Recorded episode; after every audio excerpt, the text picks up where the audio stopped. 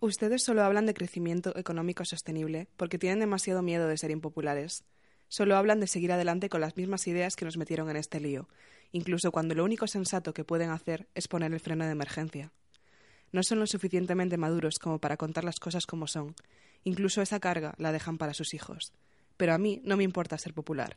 Me preocupo por la justicia climática y por el planeta. Nuestra civilización está siendo sacrificada por la oportunidad de que un número muy pequeño de personas continúe haciendo enormes cantidades de dinero. Nuestra biosfera se está sacrificando para que las personas ricas en países como el mío puedan vivir en el lujo. Son los sufrimientos de muchos los que pagan por los lujos de unos pocos. El texto que acabo de leer pertenece a uno de los discursos que la famosa activista sueca Greta Thunberg está dando actualmente por todo el mundo y me parecía muy interesante para hablar de este podcast, en el cual vamos a hablar de consumo, sostenibilidad, minimalismo y un poco la responsabilidad que tenemos como consumidoras y la responsabilidad que tiene el sistema y el Estado. Porque en este texto, Greta Thunberg, en cambio, una, hace una cosa que no suelen hacer muchos activistas ecologistas y que creo que es la razón por la que está teniendo tanto éxito, que es culpar directamente al sistema. Está diciendo claramente que el problema y la razón por la que se nos va toda la mierda no es que hayamos vivido por encima de nuestras posibilidades, es que un número muy reducido de personas ha acumulado los recursos de forma cruel, injusta y completamente absurda. Intentaremos seguir un poco en esta línea para debatir qué podemos hacer para evitar que llegue el apocalipsis en treinta años. Y para eso he traído a una de las personas responsables de que estemos ahora mismo aquí, porque si no, no se nos oiría, porque es el dueño de la grabadora, en primer lugar. En segundo lugar, porque me ha enseñado lo poco que sé sobre podcast. Y en tercer lugar, porque creo que es un tema del que también hemos hablado bastante y que nos interesa. Y nos interesa desde el egoísmo de no querer morirnos en treinta años y el interés en que todas tengamos una vida más o menos digna, que es el señor Nando Ochando. Hola, Nando. Hola, ¿qué tal? ¿Cómo llevas el apocalipsis? Pues hasta ayer que empezó a llover, mal, porque llevamos unos meses que no llovía nada. Y eso pues en febrero y en enero pues no, no está muy bien, ¿no? Pero bueno, llevándolo.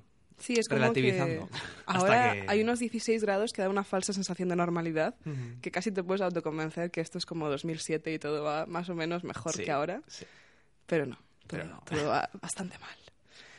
Entonces quería empezar preguntándote, como he hecho en todos los podcasts anteriores, en qué momento, porque estoy dando por hecho que en este momento has hecho un análisis y te planteas que tenemos una responsabilidad como consumidores, sí. o incluso has empezado a pensar qué compro, cómo lo compro, qué apoyo, qué no uh-huh. apoyo. Entonces, ¿en qué momento te empezaste a dar cuenta y por qué?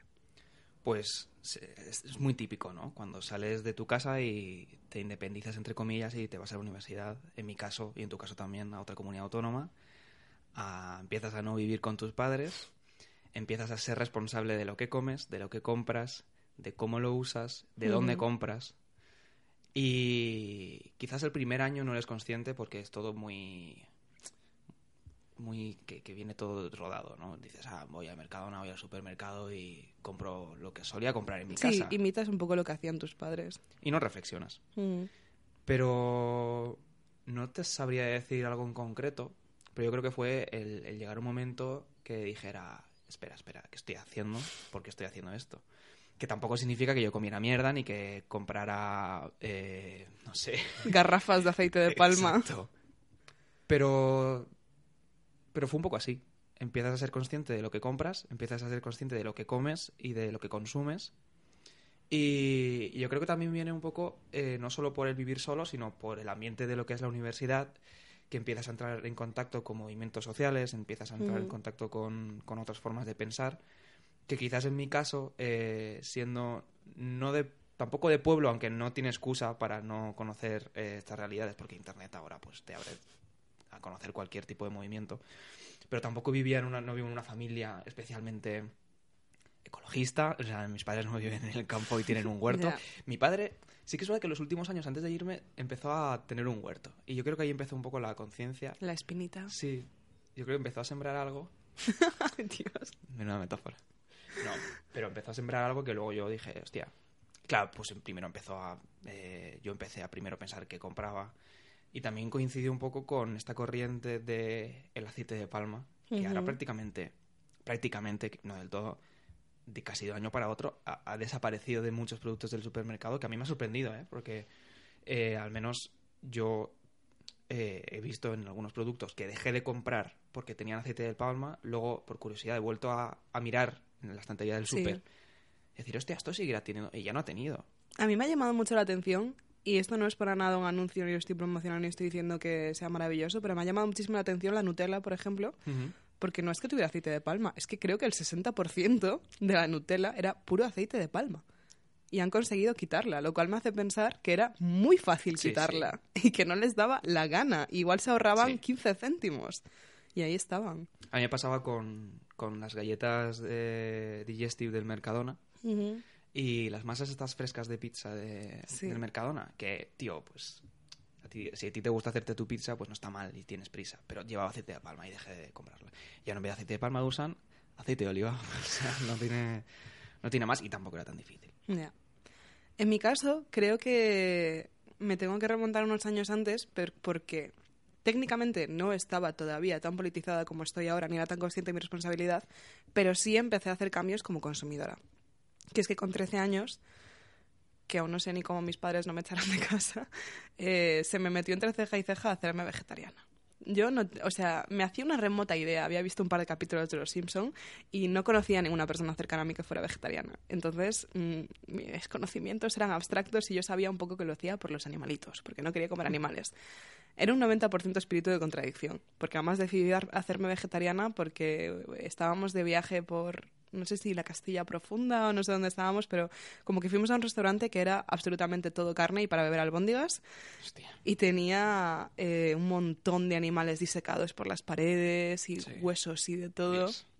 Y como que en ese momento me producía un choque súper gordo y me pareció un ambiente tan rancio. Además, el camarero que era el dueño también era como súper machista en su forma de hablar y de tratar a la gente. Y yo dije, no quiero tener ninguna relación con esto.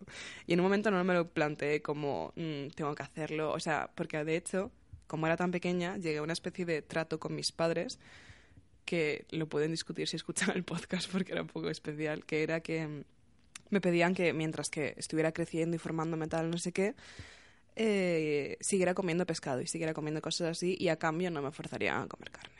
O sea que, en fin, entonces yo en ese momento no tenía mucha otra opción. Tampoco estaba tan politizada como para negarme rotundamente.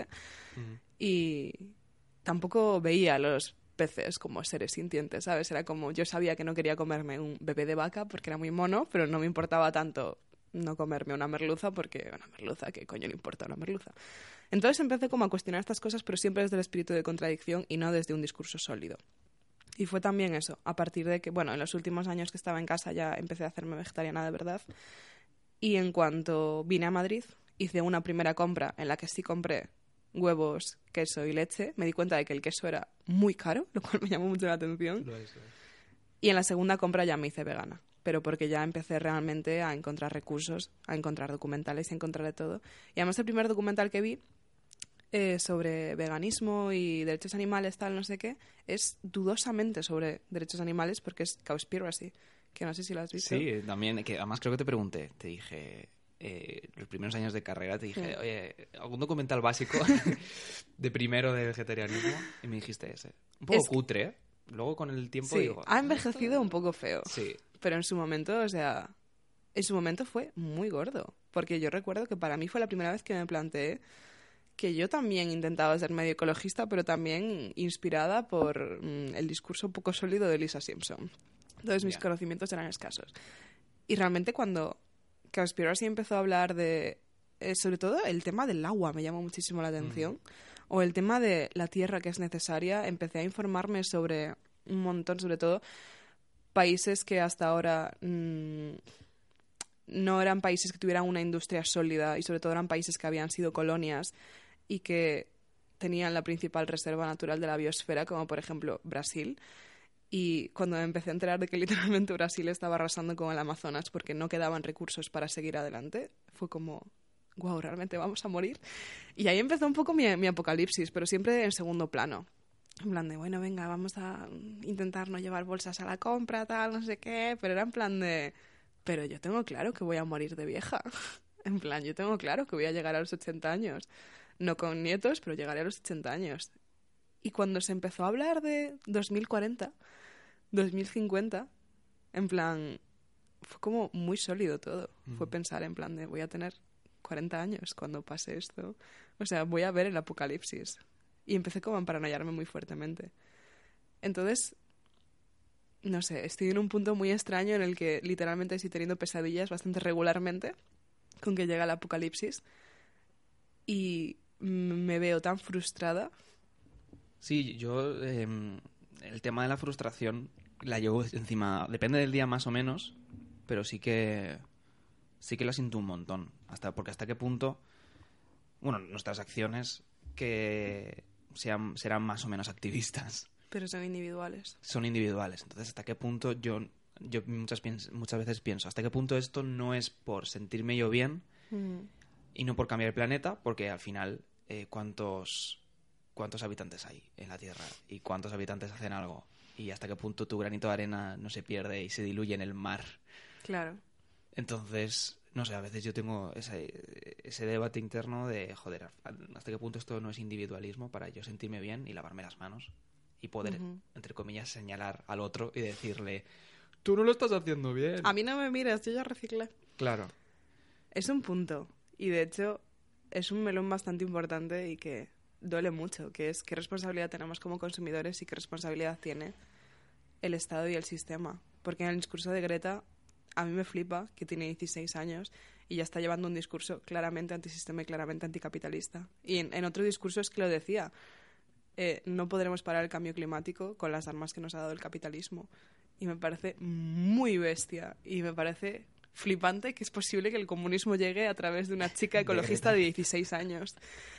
Pero, claro, o sea, es que este es un debate que he tenido bastante, sobre todo con, con gente de izquierdas. Porque para mí ha llegado un punto en el que tanto el veganismo a nivel ético como el ecologismo lo llevo casi... O sea, no puedo discutir que lo que estoy haciendo no va a cambiar el mundo y no puedo discutir que lo que estoy haciendo no va a servir de nada si no está junto a una política, junto a unas críticas y junto a una reflexión colectiva y herramientas del Estado y acciones del Estado. Pero ya es por, por coherencia casi. En mm. plan, me sentiría extremadamente hipócrita exigiéndole al Estado que tomara medidas y al mismo tiempo eh, siguiendo usando las cantidades de sí. plástico, de materiales o... llevando el consumismo al extremo al que lo hemos llevado en este momento. Que sé que no es culpa mía, sé que al sistema le conviene que sea así y sé que a los cien ricos que se hacen ricos a base de venderme a mí mierdas que creo que necesito, les viene bien. No es que yo haya sido una estúpida que haya decidido joder el planeta. Pero, no lo sé, es muy complicado. Porque yo pienso, vale, sí, es coherencia, pero... O sea, intento llevarlo, y lo voy a ver a una comparación un poco rara, pero intento llevarlo a el mismo punto por el cual... yo no consumo pornografía. Sé que el hecho de que yo no consuma pornografía no va a acabar con la industria del porno. Uh-huh. Y que tiene que llevar acciones políticas, conciencia, todo eso. Pero no sería capaz de criticar la industria del porno al mismo tiempo consumirla. Pues yo no sería capaz de criticar pues la tauromaquia o la situación que hay en los mataderos o los circos con animales o cualquier cosa y después decir... Pero bueno, ¿qué más da? Ya, ya los han matado, ahora me los puedo comer tranquilamente. Yeah. Y también está la responsabilidad de, las grandes, de la industria. Uh-huh. Que no solo del sistema como algo abstracto y algo político que te hace formar parte de él y por lo tanto formar parte de esa espiral de consumo y, y malgasto, sino también partes de ese sistema, no tanto el Estado, porque el Estado pues no... literalmente no genera, creo que no genera residuos como tal, que hombre, pues papel, el sí. ministerio, los ministerios generan, pero me refiero al sector industrial, uh-huh. al final es, es quien más eh, contamina. Y, y no hay unas políticas ambientales por parte de, al menos del gobierno de España, no. para lo suficientemente duras, porque supongo que las habrá, pero básicamente porque la Unión Europea nos las impone. Y, y son muy light. Impone con la utilidad también. Con la que impone cosas la Unión Europea. Y son muy light. Sí. Y no hay impuestos eh, medioambientales suficientemente tochos, ni hay políticas de fomento de energías renovables. Y al final... la Porque mayor... eso implicaría hacerle cosquillas ya. a la gente con dinero. Ya. Entonces, claro, sí es, es, ahí hay una parte que a mí también me, me chirría mucho y es la de cómo las marcas y las industrias... y el Estado deposita la responsabilidad del cuidar el planeta uh-huh. en los ciudadanos. ¡Recicla! Sí, pero es que si tú luego como ayuntamiento no separas los residuos, ¿para qué quieres que yo deposite cinco bolsas diferentes. Si luego tú los vas a mezclar y vas a hacer lo que te salga de las narices con ellas. Yeah. Que eso es, por ejemplo, lo que al menos pasaba, no sé si sigue pasando, en, en mi ciudad, en Alicante. En Alicante hay contenedores maravillosos, pero que hasta hace, hasta donde yo sabía, ahora no sé, los mezclaban todos. No sé si eso era una conciencia, entre comillas, anticuada hasta dos mil diez, aprox, o dos mil quince, pero antes se hacía así, en Alicante. Yo creo y que estoy seguro que muchos urbana. ayuntamientos hacen eso. Yo creo que todo el mundo tiene miedo de que su ayuntamiento haga eso. En plan, yo... En los tres sitios en los que he vivido, los tres se ha rumoreado que no merecía la pena reciclar porque pasaba eso y es muy frustrante. Sí, ¿y hasta qué punto es real? Ya, es verdad. Es pues que... te sé, no te sé decir si, si han llegado a solucionarlo y ni sé si lo han hecho, si lo han llegado a hacer así. Yo lo último que leí es que éramos físicamente incapaces de reciclar todo el plástico que se recoge en los contenedores de reciclaje. En parte también porque no se hace recicla bien. Pero ahí... Sí, y porque no se invierte en claro. más empresas recicladas y tal. Recicladas. Y me he imaginado reciclado. Una empresa de papel reciclado. Pero sí, yo o sea, he llegado a una conclusión que, que es fea, que es que, aunque no sea culpa nuestra, y aunque, entre comillas, nos, la, nuestra parte de la responsabilidad sea mínima comparado con la gente que se ha enriquecido a base de esto, uh-huh. aunque quisiéramos, no podríamos seguir consumiendo al ritmo al que consumimos. Si conseguimos frenar el cambio climático y conseguimos morir de viejas y no con cuarenta años... No, seguimos, seguiremos sin poder consumiendo al nivel que consumimos, porque estamos consumiendo a un nivel que solo se permite gracias a que somos mm, la mitad de la población que consume y la otra mitad de la población se está muriendo de hambre porque ha sido expoliada, porque sus países están sí. en condiciones horrorosas. Pero si planeamos un futuro en el que todo el mundo tenga las mismas posibilidades, es físicamente imposible. El otro día encontré una página web que debería haber apuntado para decirla aquí, pero que era muy guay. Eh, la pondré, la pondré en la descripción, me acordaré. Que era muy guay porque te hacía una especie de test bastante rápido de tus hábitos, tal, no sé qué, y al final te decía cuántas tierras serían necesarias para que todo el mundo tuviera los mismos hábitos que tú. Y a la gente le salía uh-huh. rollo cuatro planetas Tierra, tres planetas sí. Tierra, y te salían cosas como cuántas horas sueles viajar en avión al año, que tú dices, no, y de repente dices, bueno, pero siempre, siempre voy una vez. Y ya dices, bueno... seis horas de avión al año, pero imagínate a alguien que viaja todas las semanas por trabajo, cosas así. Entonces, claro, a mí me salió bastante bajo porque creo que tuvo muy en cuenta el tema de ser vegana, porque es el momento de hacer un poco de propaganda. Eh, a base de tener una dieta basada en eh, plantas, básicamente, se consume muchísimo menos porque se consume muchísimo menos agua. O sea, y es tan lógico como pensad en la cantidad de comida que es necesaria para alimentar una vaca hasta el punto de que alguien se la pueda comer, pues en vez de matar esa vaca y comértela, comerte la comida que estaba comiendo la vaca. Obviamente bastante más equilibrada y bastante más variada, pero no es rentable, o sea, no es sostenible. O, por ejemplo, la leche. En este momento... Es que eh, en el documental de Cowspiracy se decía, y además mucha gente lo está reconociendo, y es la razón por la que está teniendo tanto boom las leches vegetales. En primer lugar, porque mucha gente se está dando cuenta ahora, después de miles de años, de que una gran parte del ser humano es intolerante a la lactosa, lo cual mm. me fascina, porque es como que hasta hace veinte años la gente era como, ah, sí, bueno, me siento fatal después, pero yo qué sé. Pero yo me la sigo tomando. Ya. Sí, sí, sí. Y en parte porque la leche vegetal es muy barata. Es literalmente avena, agua y batir. O nuez, agua y batir, que es más cara, o soja. Pero no se vende barata. No se vende barata, no, no, no. Pero es en parte porque está asociado a que el veganismo es una movida de putos pijos, que se pueden pagar, eh, no sé, una hamburguesa Impossible hecha en laboratorio por dieciocho euros. Yeah. Y en parte porque entiendo que todavía no hay una producción suficiente como para que se pueda abaratar. Pero sí, o sea, no sé. Yo creo que en ese sentido sí. Pero lo que, a lo que venía.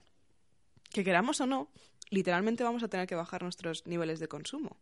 O bien porque hemos conseguido salvarnos del cambio climático y hemos tenido que replantearnos cien por ciento nuestros hábitos para que sean sostenibles y para que nuestra, mm, más o menos, entre comillas, estabilidad no sobreviva gracias a que la otra mitad del planeta se está muriendo de hambre. Y en parte porque si no hemos conseguido parar el cambio climático, literalmente se van a ir agotando progresivamente. Sí. Empezaremos a pagar mucho dinero por el agua. Empezar, casi todas acabaremos teniendo una dieta basada en plantas, excepto los ricos que se podrán permitir pagar una, eh, no sé, burrada que se van a permitir pagar por un bistec. Entonces, uh-huh. tristemente yo creo que deberíamos irnos acostumbrando. Y no hablo de bajar nuestro nivel de vida y acostumbrarnos a vivir peor, hablo de replantearnos que lo que estábamos haciendo era, no sé, una locura. Y que necesitamos y que no. No es, claro. redu- no es bajar a un nivel peor de vida, sino plantearse eh, que necesitamos y que no. Yo quería hacerte dos reflexiones en dos sentidos. Hablabas de, de los hábitos de, del mundo capitalista y, uh-huh. yo, y, y occidental, pero a mí me preocupa mucho cómo eso también se ha trasladado de manera súper violenta y súper arrolladora al mundo no occidental.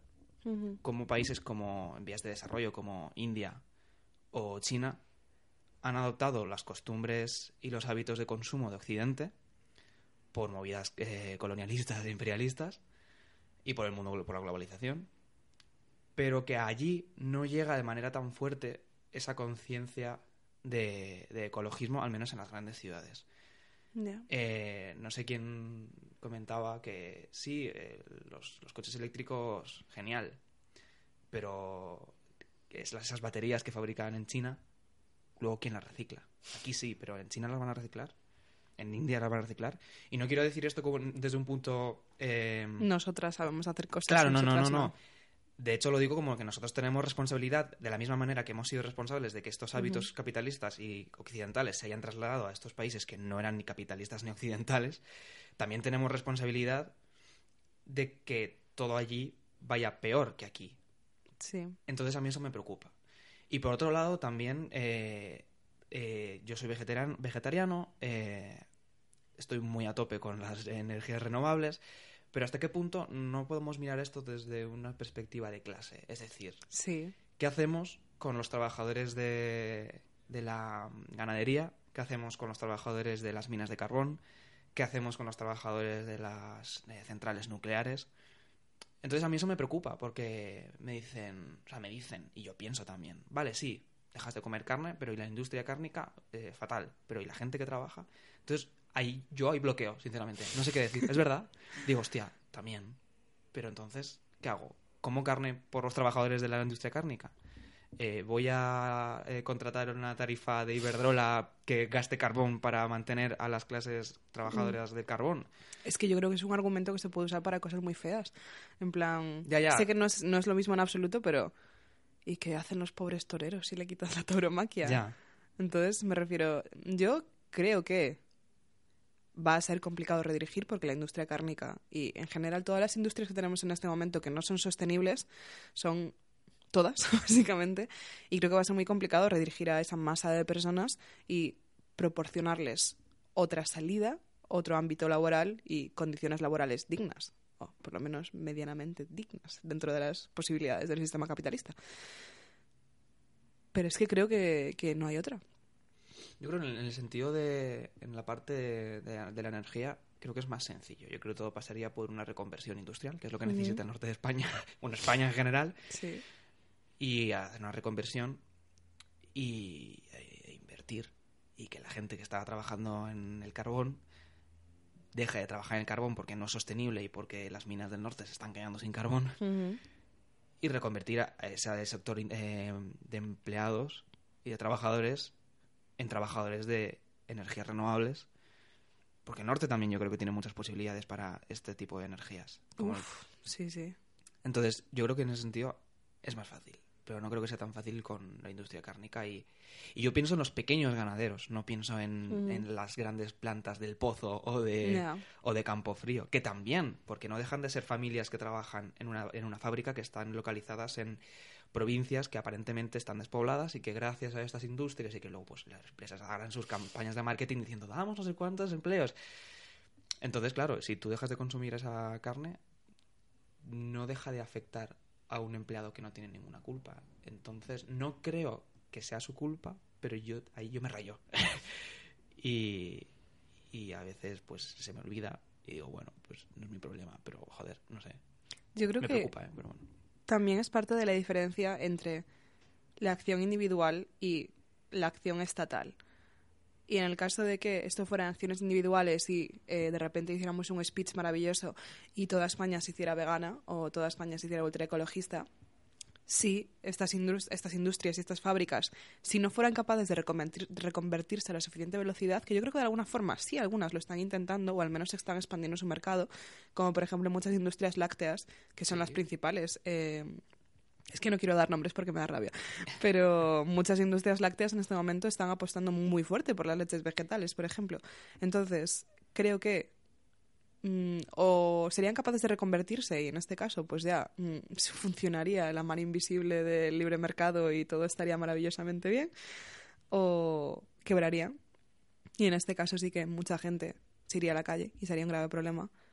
Y después está la opción de que realmente sea el Estado el que tome acciones y el que a base de invertir o incluso, es que esto también es, no sé, se escapa de mis conocimientos, pero a base de o multas o apoyos económicos intentará frenar esto. He leído también como que querían empezar a poner multas serias, en plan, no multas, pero sí exigirle que como cobrar más impuestos a las empresas cárnicas y a cosas así, porque uh-huh. joder, es que la carne sí que lleva se lleva mucho tiempo diciendo que no es sostenible comer carne todos los días de la semana.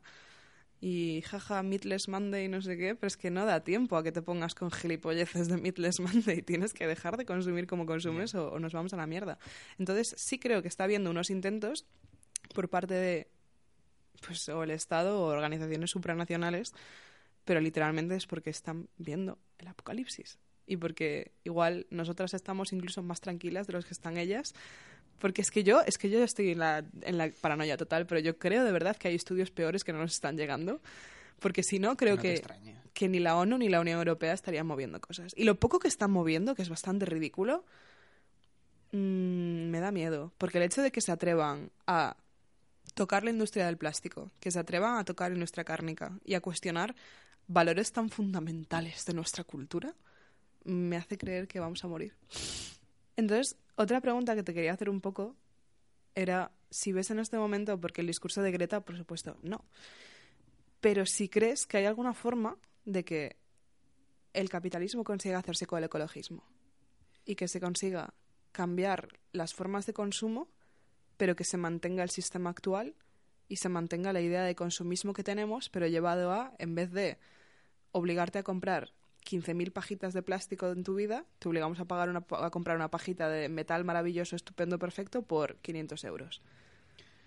Yo creo que al final, a ver, el, el, el sistema, el capitalismo, absorbe todos los movimientos eh, contra, contra capitalistas que surgen a su alrededor, los absorbe. Y yo creo que con el ecologismo, en parte, está en ello. Y en parte ya lo ha hecho. Hablamos de pinkwashing cuando se utilizan las marcas para... utilizan la marca L G B T uh-huh. como colectivo y para limpiarse su, su propia imagen, pues yo hablaría de un greenwashing para muchas eh, empresas. Y muchas empresas eh, muy, muy grandes. Muy sí. grandes como eh, marcas de coche, como eh, petrolíferas, como energéticas, que ya por solo ofrecerte una tarifa verde, entre comillas, uh-huh. ya se quitan la caspa de encima y dicen, mira, yo ya está, yo ya, ya está. Entonces, eso primero. Y luego hay muchas empresas que utilizan una línea de productos ecológicos claro. eh, sostenibles para también quitarse la caspa de encima y decir, yo hasta aquí. Y luego, eh, hay un ejemplo que es, eh, yo lo he visto sobre todo en Lidl, uh-huh. que es la, la fruta ecológica que venden súper envasada en plástico. Entonces... súper envasada, carísima y... ¿qué es ecológico realmente? Ya. Yeah. Porque yo creo que la mayor parte de la gente no sabe lo que es ecológico y solo intuye barra... ¿Te das cuenta que compra? Yo sí que estoy diciendo nombres y tú no, tú no te estás mojando? Pero no me estoy mojando literalmente ni, ni para bien ni para mal. O sea, podría yeah. decir que, por ejemplo, creo que es Campofrío. No, ¿quién es? ¿Cuál es la marca? Que es una marca cárnica que ahora está como obsesionada en hacer productos en plan de mm, embutidos y cosas así... vegetariana. Sé que Nestlé ha sacado una línea. Es que yo creo que es Pero Campo no sé. Frío. Campo... Bueno, es que es una de las míticas, que literalmente, eh, si no ha matado quince millones de cerdos en yeah. dos años, que ha sacado una marca de productos que además me jode muchísimo porque no entiendo en qué cabeza cabe hacer una marca de productos y hacerla toda vegetariana y no vegana, porque todo incluye algo en plan huevo, leche o algo así. Y me parece tan absurdo a nivel consumidor y a nivel marketing. Y me frustra mucho y me enfada muchísimo. Porque además, claro, lo venden como súper revolucionario y yo flipo. Porque, por ejemplo, creo que son ellos, y si no, es que me da igual, pero no sé quién son, que han sacado una pizza vegetariana, que es una pizza de verduras con queso. Y tú en plan de, hay trescientas pizzas vegetarianas. Lo que pasa es que no lo ponen en el paquete. Pero ¿por qué coño ahora me lo vendes como si fuera esto algo súper guay? Y me frustra mucho, me frustra muchísimo, de verdad. Y se limpian la conciencia, en parte. Sí. Y... o sea, es una forma de los clientes que has perdido los sigues, los vuelves a recuperar y al mismo tiempo nos pierdes a los de toda la vida. No te replanteas qué estás vendiendo y simplemente para los raritos les haces una marca especial. Yo por lo general estos eh, procesados vegetarianos no, no soy muy fan, pero eso esto daría para otro programa. Mm. Pero porque últimamente estoy tira, eh, tiro mucho por Eh, esta etiqueta que a mí no me gusta nada y que yo no sabía que existía hasta que supe que existía, que se llama Real Food. Dios mío. Es horrible. Sí. Y yo sí. co- comía Real Food antes de saber que era Real Food, pero ahora, claro, el hashtag movidas. Entonces, a mí esas movidas, no, no sé, nunca me han terminado de gustar. También de, llegó un momento que dejé de, de tomar eh, azúcar. Entonces, no sé, a mí... yo entiendo que muchas empresas, y uh-huh. agradezco a gente que o no tiene tiempo para cocinar o, o le gustan sus mierdas, que cada uno es, es libre de comer lo que le dé la gana. Entonces... yo no soy no soy muy fan de, de comérmelas yo, eh, pero sí que es verdad que hay muchas empresas que están utilizando esto para limpiarse la conciencia y decir, hasta aquí he hecho y hasta aquí voy a hacer, y ya está. Y al mismo tiempo creo que con esos productos, o sea, es como que obviamente no hay una dieta vegana ni vegetariana ni, ni plant-based, que no tiene traducción todavía, y basada en plantas suena súper raro. Pero sí, en este caso, con todos los productos ultraprocesados, lo que decíamos, la hamburguesa esta, Impossible, o yo que sé, cualquier... Mm. Yo creo que genera necesidades que no teníamos. Sí, sí, sí. Que, no sé, yo, hombre, yo, por poner un poco hater, que insisto, que cada uno lo que quiera, haga lo que quiera, pero yo creo que crea necesidades, y volvemos a lo que has dicho tú antes de la pregunta, que los vegetarianos y veganos no necesitamos hamburguesas del Mercadona para... Eh, bueno, el Mercadona, digo la Mercadona porque es como super pop, eh, para tener una dieta vegetariana. Necesitamos estos, estas albóndigas de Lidl eh, vegetarianas para eh, sobrevivir. Entonces yo creo que en parte ese greenwashing también... yo creo que es una forma genera, de, de seguir pillándonos. Sí, generar necesidades que no, que no teníamos. Uh-huh. Yo tengo una anécdota, y es que hace un par de años me dio por comprarme una bici. ¿Me acuerdo? Sí. Bueno, pues eh, yo vivo a cinco minutos andando en la universidad, me la compré para ir a la universidad y yo no necesitaba una de bicicleta. Pero yo quería una bicicleta porque era súper eco. Venías todas las mañanas, veías el parking de las bicis y decías, ¡buah! Necesito una bicicleta, quiero vivir en Holanda. Me compré la bicicleta y luego me ha pasado con más cosas esto. Y, y a mí siempre me ha dado mucho palo gastarme mucho dinero de golpe. Uh-huh. Y una bicicleta por menos de ochenta euros no la consigues. No. Sí, quizás de segunda mano sí, pero yo pues, mira, otra cosa mal, fui directamente al Decathlon y, y además dije, la más barata y la más incómoda además. Bueno, duró un día. Y sinceramente al día siguiente me volví al Decathlon y le dije, hola, es que no, no sé por qué me la he llevado. Ay, entonces, no, pero no deja de ser una necesidad que te crea... Claro, sí. Eh, también un poco las redes sociales y, y los influencers y, y, y ese modo de vida europeo que crees que uh-huh. tienes que llevar... y que quizás no necesitas. A mí me pasa muchísimo con mi dieta. O sea, yo eh, intento comer sano y me gusta muchísimo cocinar. O sea, me flipa todo el mundo de la comida porque me gusta muchísimo todo lo cultural que hay alrededor, todas las formas, eh, no sé, me fascina y me gusta mucho como, como eso, como algo social que se comparte. Uh-huh. Y, y soy la típica eh, cliché de persona que sigue a, eh, no sé, iba a decir un número pero me quedaba corta, un montón de cuentas de YouTube que se dedican a subir comida vegana tal, porque me fascina ver además en los distintos países, los distintos ingredientes, y me genera toda una serie de necesidades que nunca había tenido, y empiezo a comprar cosas que después lo pienso y digo, pero es que sé que esta mierda no me va a gustar. Yeah. Entonces, por ejemplo, es como que en este momento se ha creado una imagen de qué tiene que tener un trovecologista o qué tiene que comer una verdadera vegana, y es como que si no tienes eh, mmm, es que además, eh, mira cómo son las cosas que no me salen las palabras en español porque estoy acostumbrada a los hauls de la peña de Estados Unidos. Semillas de chía, que ya miras tú cuánto de a menudo usas semillas de chía en tu vida, pues si no las tienes en tu alacena, menuda mierda vegana. Si no tienes un bloque de tofu fresco en la nevera, sí. Que yo casi nunca uso tofu. Tampoco. Entonces, es como que eso sí... Han intentado coger la imagen de lo que en un principio era una persona que se oponía al sistema de consumo y han dicho, ah, pues vamos a venderte cosas. Y a día de hoy es como que tienes que seguir las reglas que de nuevo te han marcado para ser algo que en un principio era bastante antisistema. En plan, para lo que los... que tampoco digo putos millennials, bla, bla, bla, bla, bla, que también creo que en su época era semejante y también había mucha comercialización y mucha propaganda y mucho marketing, pero... La imagen que tenemos de hippie que vive aislado del sistema con su huerto en el que planta tomates y que se niega un poco mmm, una Frankie de la vida, de Grace and Frankie, pero sí. Sin ser un poco hipócrita, eh, pues esa imagen que teníamos ahora se ha convertido en como ser un urbanita, porque claro, no puedes vivir en el siglo veintiuno y no ser urbanita, que eres un fracasado. Mm. Entonces, como ser un urbanita que va a su huerto urbano, compra kale ecológico, que ya miras tú cuándo se ha comido kale aquí en España, que el otro día me enteré de que en Galicia es col. Literalmente col rizada. Y que no lo come nadie porque sabe a mierda. Y yo, ah, es que, wow. A ver, yo no, no lo he probado. Y creía que se llamaba kale. Es muy amargada. Es que se escribe kale, pero es que... Pero bueno, aquí en España no sé. Es, yeah. que, es que es col rizada, es, es una movida. Pero sí, es de nuevo el marketing. Entonces es muy frustrante. Porque, ¿qué haces? O sea, yo también he tenido muchas dudas con respecto a cómo de pesada quiero ser. Porque... ¿Con el resto? Sí. Ya. Yeah. Porque, a ver... Bueno, dicho yo... como el resto, como el resto de mortales, no, joder, con tu entorno, más bien. Como el resto de simples mortales que no son conscientes. No, pero ¿ves? A ver... Cae, es que caes en sí, decir... Sí, sí, sí, no. Pero, en fin, que cuando me hice vegetariana, como que mmm, tenía una especie de complejo de no quiero ser la vegetariana pesada. Ya. Yeah. Un poco como... Es que esto va a ser una comparación súper rara, pero un poco como cuando tienes misoginia interiorizada y dices... no quiero ser como las demás chicas, no quiero que me gusten las cosas cursis, no sé qué, pues yo tenía él, no, no, yo soy vegetariana, pero yo te dejo hacer lo que quieras, no sé qué, yo no voy a ser pesada y jamás me voy a meter en lo tuyo. Y creo que a día de hoy jamás me he metido en lo de nadie. Sí, cuando la gente se ha acercado a mí, he dicho, te jodes, se abren las compuertas y te voy a soltar toda la información que tengo porque has venido a mí, me la has pedido y ahora te vas a arrepentir.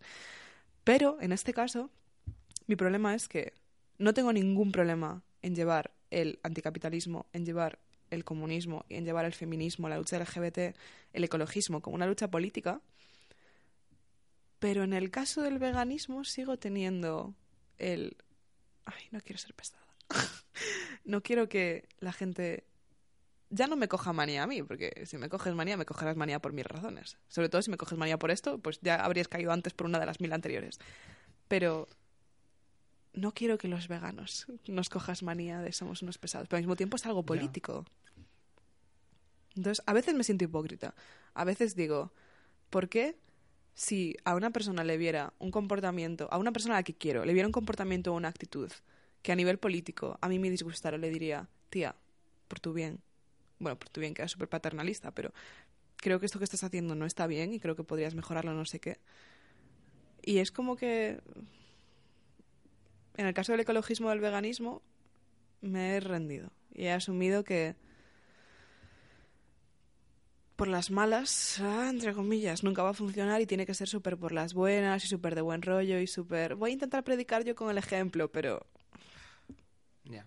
Yo también he tenido ese complejo, pero por suerte, en mayor o menor grado, mi entorno se ha adaptado e incluso... Eh, ha tirado hacia, no una tendencia cien por ciento vegana o vegetariana, pero sí ha reducido el consumo de carne. Yo no vivo en casa de mis padres ya, pero el verano, hasta este año, este verano no sé, he estado los tres meses en mi casa. Uh-huh. Eh, y mi familia ha empezado a comer menos carne por mí. Al principio, uh-huh. joder, pues como todo, eh, súper reticente. Y te hacen a ti tu cena y el resto de familia... come lo que iba a comer, pues una pechuga de pollo o unas albóndigas, una hamburguesa, un filete de, de merluza, no sé. Pero a raíz de que... Tú sobrevivías. Mi, claro, a, a, a nivel de que yo veía... Bueno, que mi familia veía que mi plato al final era mejor. Sí. Y el resto de mi familia decía, joder, yo también quiero eso. Y eso me pasaba, nos pasa mucho también en... en bueno, tú lo sabes, pero la gente que a lo mejor me escucha no... Yo soy scout y hasta el año pasado yo era monitor de chavales en campamentos. Y claro, yo cuando me volví vegetariano dije, hostias, ¿los campamentos? ¿Qué, qué hago? ¿Me como una piedra? Porque pero no van a os ser... pega tener gente vegetariana en los scouts. Es como... Pero no pasó hasta hace un par de años, cuando mm. dos o tres personas del, del grupo de monitores dijimos... Y además no fue, no nos pusimos de acuerdo, fue un poco eh, coral, de repente dijimos, ah, tú eres vegetariano, ah, yo también, ah, no sé qué. Sí. Entonces al final nuestra comida, porque joder, no nos van a mandar a la mierda, los cocineros además somos monitores.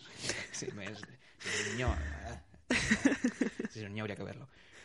Pero que los, los, los cocineros al final nos hacían a nosotros nuestro plato, y nuestro plato está mejor, por supuesto, que el de, los, el de las doscientas otras personas. Uh-huh. Entre otras cosas, porque cocinar para cinco no es lo mismo que cocinar para ciento cincuenta personas. Pero al final, eh, quieras o no, mi pareja también ha visto que lo que como yo a lo mejor está un poco más bueno que lo que se hace él, porque cuando adoptas o cuando te pones unos límites de alimentación, eres más consciente de lo que comes. Y tienes que ser más creativo. Eh, tienes que ser más creativo, te, te informas, investigas, dices, ay, otro uh-huh. platito, ay, no sé qué, no sé cuántos... Si no te gusta cocinar y te haces vegetariano, tienes problemas, yo sí. creo. Y yo creo que tirarás mucho por el tema de procesados, que, uh-huh. bueno, yo no soy muy fan, pero tú haz lo que quieras. Entonces, eh, los que tenemos un poco de inquietud de la cocina y nos hacemos vegetarianos, descubrimos ahí algo que... sí, sí, sí. Pues que, joder, una noche, si no eres vegetariano, te haces un filete a la plancha y una bolsa de patatas, te pones un montoncito de patatas al lado y ya está. Pero si eres vegetariano, pues tienes que darle al coco. Y yo creo que eso en mi entorno ha pasado.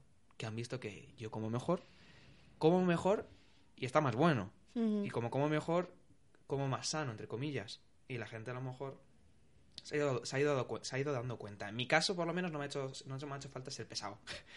Pero yo también he tenido ese complejo de decir, no, que no, que no, no quiero ser ese tipo de, de, de pesado. No quizás a lo mejor por esa conciencia política que tú dices, porque sí que... Eh, sí es muy, yo creo que tiene que ser un movimiento político, pero claro, uh-huh. ¿hasta qué punto tienes que ser no. pesado con esto?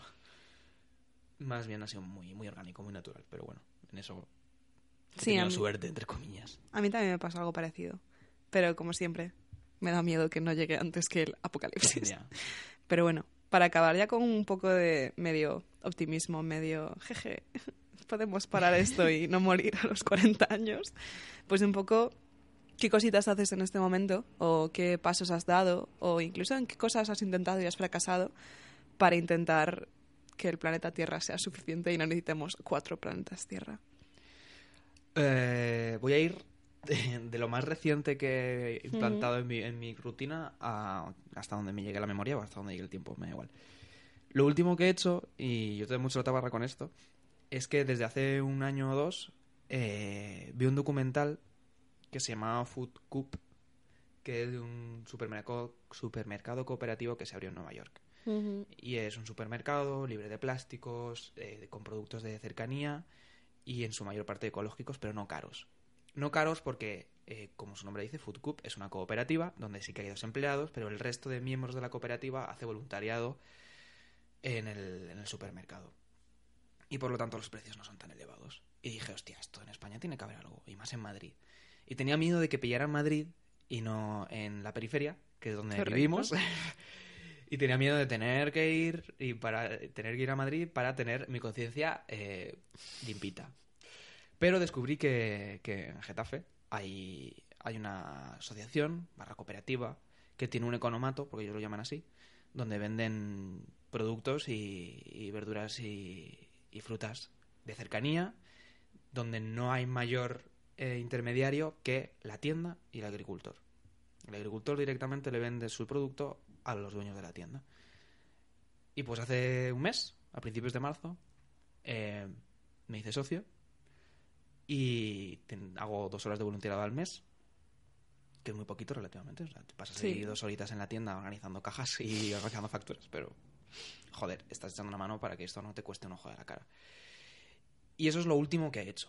Estoy muy contento, además, porque eh, yo lo que opto por una cosa que tienen ellos, que es eh, una cesta semanal que te preparan ellos, que tú luego puedes modificar como quieras, pues si te ponen algo que no te gusta, pues lo cambias. Sí. Pero una cesta semanal que además es un precio fijado, cosa que fantástico, porque así sé que voy a gastarme lo que me gasto en la cesta, que no sé si son entre diez y catorce euros, no me acuerdo bien. Y está muy bien porque además te varían de verduras, de fruta y son de temporada todo. organizan excursiones a, a los producto- a, las, a los huertos de los productores, a las granjas de los productores, y eso, joder, participar del proceso de producción en ese sentido, eh, formando parte de una organización, de una asociación de la que se, en la que se debate sobre consumo, en la que el consumo es algo que se cuestiona, y que además visitas a la persona que te cultiva tus tomates. Eso es muy bonito. Es muy guay. Es muy guay y no es, y no es caro. Mm, es, no. Ahora, para mí sí que ha sido caro porque tengo que pagar la cuota de socio, pero se paga una vez al año. Entonces... Claro, yo quiero decir que me da mucha envidia y yo estoy ahorrando para formar parte de, de eso. Pero... pero puedes ir sin ser socio también. O sí. sea, que te puedes pasar. Y, y yo recomendaría que buscaríais en internet eh, grupos de consumo, que es mm. un poco eso. Grupos de consumo eh, que organizan charlas, debates y foros donde se habla del consumo, e incluso se hacen compras comunitarias para que, si en el caso de que cerca de ti no hay ningún sitio de estos eh, para comprar bien y de cercanía, pues organizan grupos de consumo para poder comprar en, en grupo. Luego también intento reducir plástico, pero es lo típico, complicado. Yeah. Bueno, a ver, pues yo que sé, en vez de yogures de plástico, pues yogures de cristal, eh, no sé, pero es complicado. Claro, es que además, en mi caso, estoy pensando que no podría, porque no hay yogures de cristal veganos. Hostia, entonces claro. Tienes como el que prefieres, leche de vaca o plástico. Ya. Entonces sí. Y pues no sé qué más decirte. Eh, bueno, este, en este sitio también llevo tiempo buscando un sitio para comprar a granel, uh-huh. y no comprar paquetes de plástico de garbanzos, arroz, de macarrones en el Mercadona o en cualquier supermercado, y da la casualidad de que en este sitio también tienen sacos enormes de este tipo de cosas que no caducan. Y pues eh, todavía no he ido. O sea, no he ido, no he ido a comprarlo, porque me enteré hace relativamente poco. Entonces tengo pendiente ir la próxima vez con mis tarritos o mis bolsas de, pla- de papel eh, a, a por ello. Luego, en vez de bolsas de, pa- de plástico, pues lo típico, bolsas de tela. O... quince mil tote bags. Total, total. Y todas, a mí, yo todas las que tengo me han salido gratis. Sí, la verdad. Id a sí. eventos, id a congresos que os den solo, luego, que os den la tote bag y luego os marcháis, da igual. Y vais a la frutería después con la tote bag. Y, y luego hay otra cosa que la gente me mira, la gente de mi entorno me mira muy mal, y es que mmm, me puedo considerar activista anticoches. Same, sí. Y esto en Madrid quizás, bueno, con el tema de Madrid Central, etcétera, la conciencia a lo mejor está un poco más extendida, pero en Alicante, que si no tienes coche no vas a ningún lado. Correcto. Cada vez que voy, bueno, ¿y el carnet? No, no, no quiero sacar el carnet. Ah, pero eso... y pongo la excusa de que en Madrid no lo necesito. Pero es que no quiero tener carnet. No quiero tener coche. Al final me lo acabaré sacando, pero hasta que, hasta que los eléctricos no sean asequibles. Yeah. Y hasta que no sea asequible instalarme en mi casa... Bueno, primero, hasta que no tenga casa. Hasta que no sea asequible instalarte en casa un enchufe de estos para enchufar tu coche. Y hasta que los coches enchufables no sean asequibles... creo que... aquí me vas a tener. Falta un rato. En el suelo. Falta un rato, claro. Falta un rato, a no ser que sea millonario. Sí. Que no va a pasar. No tiene pinta. Entonces yo... soy súper anti eso. Y, y, y me, me toca mucho la moral. Mm. Y yo creo que ya de ahí te sale otro podcast también. Pero me alegra en parte que cada vez salgan más modelos. Pero me decepciona que solo sean para eh, movilidad urbana. Y que no salgan de ahí. Y que eso puede crear que solo se utilicen en los... en los en las urbes, en las ciudades. Sí. Y que solo un Tesla pueda hacer un trayecto de Madrid-Barcelona, por ejemplo, o grandes kilómetros, eh, es un problema. Porque un Tesla no sé con lo que cuesta, pero es que ni lo pienso mirar. ¿No lo mires? No lo miro, ¿no? Entonces, no sé, yo hasta que no salga eso así, uh-huh. de momento, sin coche. Y tampoco, y insisto que en Madrid eh, sonará súper su, centralista, pero aunque el, el transporte público de Madrid... Eh, tenga sus fallos, porque no es perfecto, y entiendo que hay provincias que tienen peor transporte público o nulo transporte ¿todas? Público, efectivamente. De momento en Madrid tenemos la suerte de que hay al menos una red que te permite llegar a prácticamente todos lados, así uh-huh. que hasta que no eh, eliminen las cercanías o algo parecido, no voy a utilizar el coche porque tampoco la necesito, a no ser que me vaya a vivir a un pueblo. Ojalá, ¿eh? Tienes que hacer un podcast de neoruralismo. Eh, está pensado. Está pensado hacer fantástico. Un podcast de arraigo y, y el rural y la complejidad. Pero bueno. En mi caso es casi todo muy parecido. En plan, yo lo que hice fue En primer lugar, eh, reducir productos animales hasta casi total. O sea, a veces se te escapa lo típico que... Porque normalmente te fías de los alérgenos y tal, y cuando hay algo que no crees que vaya a llevar nada y de repente es como, no, pero la vitamina D no sé qué, la sacan de no sé qué, y tú, ¿por qué, tío? ¿Qué te cuesta? ¿Qué me... El Nesquik, tío, ¿qué te cuesta? ¿Por qué coño? En fin. Después también intento comprar mucho granel, sobre todo frutas y verduras, que es lo que más compro. Uh-huh. Eh, soy un poco un show en la frutería, porque literalmente lo llevo todo en una bolsa. En plan, no uso bolsitas pequeñas. De hecho, compré el fin de semana pasado bolsitas pequeñas y ahora puedo comprar cosas como cerezas, porque antes había asumido que no podía. Una cereza. Claro. Dos cerezas. Entonces llego a la cosa de la compra y es como, espera, y empiezo a sacar como manzanas y empieza a pesar y yo como, no, no, espera, que todavía faltan. Y soy un poco un show, pero como que en mi frutería de confianza ya están acostumbradas y yo creo que en el fondo me tienen como la un poco friki, pero que les ahorro en plástico. Entonces, pues, no está t- además me gasto mucho dinero en frutas y verduras, así que... Compensa. Compensa, sí, compensa mucho. Después, eh, también soy un poco anticoches, pero desde la hipocresía. Porque soy anticoches en Madrid y soy anticoches cuando vuelvo a casa y mis padres me vuelven a preguntar. Ahora lo hacen de una forma muy, muy, muy, muy, muy, muy agradable porque es... Bueno, yo por si quieres, ¿eh? O sea, yo... Es por que sepas que si te apetece, nosotras estaremos encantadas. Y yo, lo sé. Conmigo es muy pesada mi hermana pequeña. Buah, para que sea su chofer. Eh, efectivamente. Que antes se, la va, se lo va a sacar el carnet, entonces mi hermana mediana. Sí, muy probablemente. Pero porque, insisto, en provincias sin coche, desgraciadamente, no haces nada. Claro, yo es que en mi pueblo... Por eso digo que soy una hipócrita. Porque aquí soy muy anticoches y con respecto a mí misma soy muy anticoches, pero desde que... Mis amigas han empezado a sacar coches, mi vida ha mejorado un noventa por ciento, porque el verano ya no consiste en te bajas al parque y comes pipas. Ya. Existen otras posibilidades que no implican, pues mira, yo en este momento creo que estoy a quince minutos, veinte minutos en coche de la playa y si quisiera ir en transporte público tardaría unas eh, dos horas y media en un autobús lleno de peregrinos en agosto, que no sé si os hacéis una idea de lo que implica eso, pero es espectacular. Pero yo sería más anticoches en, en ciudades, pero no solo sí, por la contaminación. Sí, lo entiendo. Sino por el espacio público. Claro. Y, y el espacio que ocupa. Por eso mm. también el tener un coche eléctrico no me termina de, de convencer del todo porque no deja de ser espacio que ocupas de manera innecesaria teniendo transporte público. No. Por eso ojalá se inventen en algún momento o llegue el desarrollo a inventar un coche eléctrico de, de grandes trayectos. Porque yo creo que el coche, tarde o temprano, quedará para...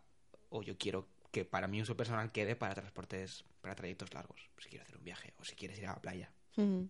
Entiendo. Pues, pero el problema es en, en las grandes ciudades. Es un problema. Que genera verdad. También problemas de, de movilidad. Claro. Gran la Vía. Imagen, la, sí, la típica imagen que sale por ahí de ¿cuánto ocupan diez coches? Sí, un autobús. ¿Cuánto ocupan diez bicis? ¿Cuánto ocupan diez coches dentro de un autobús? O sea, las personas que van dentro de diez coches en un autobús. Entonces, la típica que va por ahí por Twitter y por Y en autobús, por favor. Ahora estáis obligadas, por lo menos en zonas de Madrid, pero en general. Y no vayáis en patinetes. No, por favor. Esto daría también para otro podcast entero. Pero ya, ya para terminar, la, uni- la única cosa que, que hago yo, que la verdad es que estoy muy orgullosa y, y, y me ha alegrado mucho, que es que desde que he vuelto, bien, he venido a Madrid también, y eso también me jode porque es algo que no está accesible en todos lados, y aquí sí, muy fácilmente, es comprar ropa de segunda mano para prácticamente todo. Mm-hmm. Yo en este momento, desde siempre me, me frustraba, era en plan de, tío, todo el día tuiteando y movidas, en plan de, joder, Amancio Ortega explotando niños en Bangladesh, pero después voy a Zara. Y es como, ¿qué coño haces con tu vida? Y sí, no hay consumo ético bajo el capitalismo y es imposible escapar de las garras y no sería culpa mía, porque al fin y al cabo es de la poca ropa accesible que hay, bla, bla, bla, bla, bla. Sí. Pero de repente me encontré que esto no existe en Galicia, o si existe ahora uno en mm, Coruña, otro en Vigo y en plan grandes ciudades, pero ¿Humana? Es la mejor mierda que me ha pasado. Ir, nunca he ido. He dado ropa. Es muy guay. Yo también, yo siempre daba ropa porque es como que del rural cogen ropa, pero no ponen tienda. Entonces te jodes. Das, pero no te dan. Claro, y ya la comprarán en Madrid. Pero sí, entonces... ¿Te imaginas una línea de ropa de, de, de donantes de rurales de Galicia? Que sí. No lo creo. Pero sí, o sea, a mí me gusta un montón porque yo nunca fui una persona que comprara muchísima ropa y literalmente solo compro por pura necesidad de hace mucho calor para esta ropa, hace mucho frío para esta ropa, se me han roto todos los leggings que tenía, emergencia. Sí. ¿A cuál vas? Es que hay, hay tantas. ¿Hay, tan, ¿Hay más? O sea, yo pensaba eh, que había un par. No, no, no, no, yo creo que hay como siete o así, porque yo, o sea, sin buscarlas he ido como a tres distintas. En plan... Sé que hay una en, en la Latina. Sí, hay una en la Latina, hay otra muy, muy cerca de... Cerca del Ministerio del Tiempo. Sí, sí, sí, sí, no sé cómo se llama, de la puerta del Ministerio sí. del Tiempo, que está cerca de Tirso también. Sí. O sea. Sí, hay otra muy cerca de Atocha, hay otra en medio de Malasaña, hay otra cerca del Whiting Center, que a veces cuando hacía cola para los conciertos en un descanso me iba a mirar qué tenía. Y, y sí, o sea, me parece muy interesante porque además la tienen muy bien ordenada y la tienen muy bien, y en general como que sí que hay un boom de ropa vintage de segunda mano y sobre todo rollo Malasaña y, y tal. Le, te iba a preguntar. Humana sí. Claro. Claro, o sea, no es como los otros, es como esta camisa de tu abuela, pues te lo vendo por cincuenta euros y tú como, pero la podría haber heredado de mi abuela. No, Humana es realmente barato. Además, hasta puntos absurdos de que siempre tienen algún tipo de descuento o algo. Y siempre es como un día creo que son eh, tres pantalones por diez euros, otro día son dos camisas por cinco, tal. Entonces está súper bien, a mí me gusta un montón y es una forma de reutilizar ropa que está perfectamente reutilizable y que de otra forma se tiraría para producir más. Simplemente por que motivos los, estéticos. Los cinco jerseys que tiré el otro día estaban perfectos, pero es que no me los pongo. Ya, pero por lo menos, no menos, claro, que tenga una segunda vida, sí, sí. Que no muera y que... Sobre todo también no hay que olvidarlo que Humana tampoco está cien por ciento pensado para gente como yo. Está pensado para gente que no puede pagar ni siquiera Zara y más tiendas de Amancio Ortega. Entonces, para mí eso es algo que me ha ayudado mucho y que mm, me pone muy contenta porque me da la impresión de que hay una posibilidad y tal y todo eso. Y además que la ropa antigua muchas veces es mucho más guay y es mucho más hortera y es mucho más original. Y si queréis llevar outfits... Y está mejor hecha. Sí. Aguanta más. Aguanta más. Sí, sobre todo los pantalones. Sí. Sí, sí, sí. sí. Así que si queréis llevar outfits de estudiante de cab o personas así medio indie super guay y tal, pues es la forma. Para que la estética de los noventa vuelve. Claro, es el momento, es el revival. ¿Alguna vez has pensado que las estéticas vuelven literalmente sí. para poder reutilizar todo lo que ha sobrado? Y para es... jugar con la nostalgia. Sí, sí. Y por eso ahora está volviendo Hannah no Montana, Jonas Brothers. La nostalgia es ecológica. Pues eso espero. Porque... Debería serlo. Debería serlo. El capitalismo se esfuerza que no lo sea. Debería serlo. Pues creo que vamos a terminar por aquí, porque ten- bien. tenemos que entrar a clase dentro de También. poco. Así que eh, muchísimas gracias, Fernando Ochando, por venir a este podcast. Gracias. Gracias por eh, apoyarme psicológicamente con todas las crisis que he tenido a nivel tecnológico para hacer esto, para que estamos. Literalmente lo podría hacer cualquiera y así muchas crisis. Y creo que voy a cerrar ya. Y antes se lo comentaba Nando y se reía un poco de mí, que voy a cerrar con mi recomendación más pedante de todas. Tío, y tanto. Porque hasta ahora he recomendado una serie, un monólogo, una cosa así, y ahora voy a recomendar literalmente una lectura de clase, que es especialmente patético porque es una lectura que caía en un examen de una clase que suspendí y que voy a llevar a mayo. Pero es que, eh, esto no es defensa, pero creo genuinamente que suspendí esa asignatura porque, en parte, no fui capaz de llevarla al día por la presión, todo eso, tal, no sé qué, y todo, que es verdad, que no es que me tocara los huevos, pero en parte fue porque, en vez de estudiar, literalmente, teníamos que leer un fragmento de este libro y me lo leí entero. Y dediqué como una tarde entera, dos días antes del examen, a leerme este libro, del cual solo caían cien páginas, porque me obsesioné. Y a mí esas cien páginas me costaron la vida. A mí me gustó muchísimo. Vale. No voy a, no voy a amedrentar a la gente... Sí, leerlo. Si os gustan las movidas sociológicas y los estudios de población y cosas así, prometo que no es un aburrimiento estadístico de todo el rato datos. No, yo creo que es que a mí me pilló un día malo. Es que es, que, es que es como un montón de anécdotas. Mira, os lo cuento ya. El libro se llama Guerras climáticas, ¿por qué mataremos y nos matarán en el siglo veintiuno? Tiene ya unos años, la publicación original es de dos mil diez, pero es muy interesante porque no hace tanto análisis de la situación actual, sino...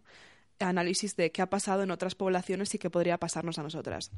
El autor es Harald Welzer y os voy a leer un poco la sinopsis, que es: las guerras provocadas por el clima serán de forma directa o indirecta la resolución de los conflictos en el siglo veintiuno. La violencia tiene un futuro promisorio. La humanidad asistirá no solamente a migraciones masivas, sino a soluciones violentas a los problemas de los refugiados, a verdaderas guerras por el acceso a los recursos.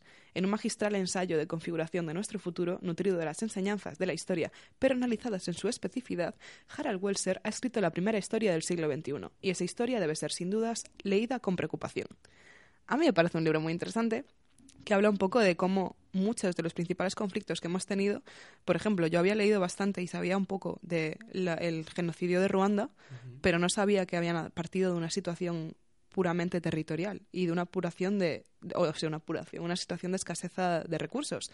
Y que habla un poco de eso, de cómo muchas de las grandes guerras y gen- genocidios y migraciones y problemas que hemos tenido parten de eso, de no ser capaz de gestionar los recursos y llevar a cabo una vida sostenible. Uh-huh. Entonces me parece muy interesante porque me parece un poco lo que tristemente pasará dentro de veinte años si la gente no escucha este podcast y se conciencia. Así que nada, os voy a dejar hoy con la recomendación más pedante de todas. Si no os interesa, habrá más series. Y muchas gracias por escuchar este podcast. Si queréis decirme cualquier cosa, bueno, nuestras redes las pondré abajo, pero somos arroba nandochando y arroba salaribeiro con V, que es prácticamente mi segundo apellido con V, porque la gente la pone siempre con B. Y si queréis decir cualquier cosa del podcast, podéis usar el hashtag personal y político. Y nada, nos vemos la semana que viene.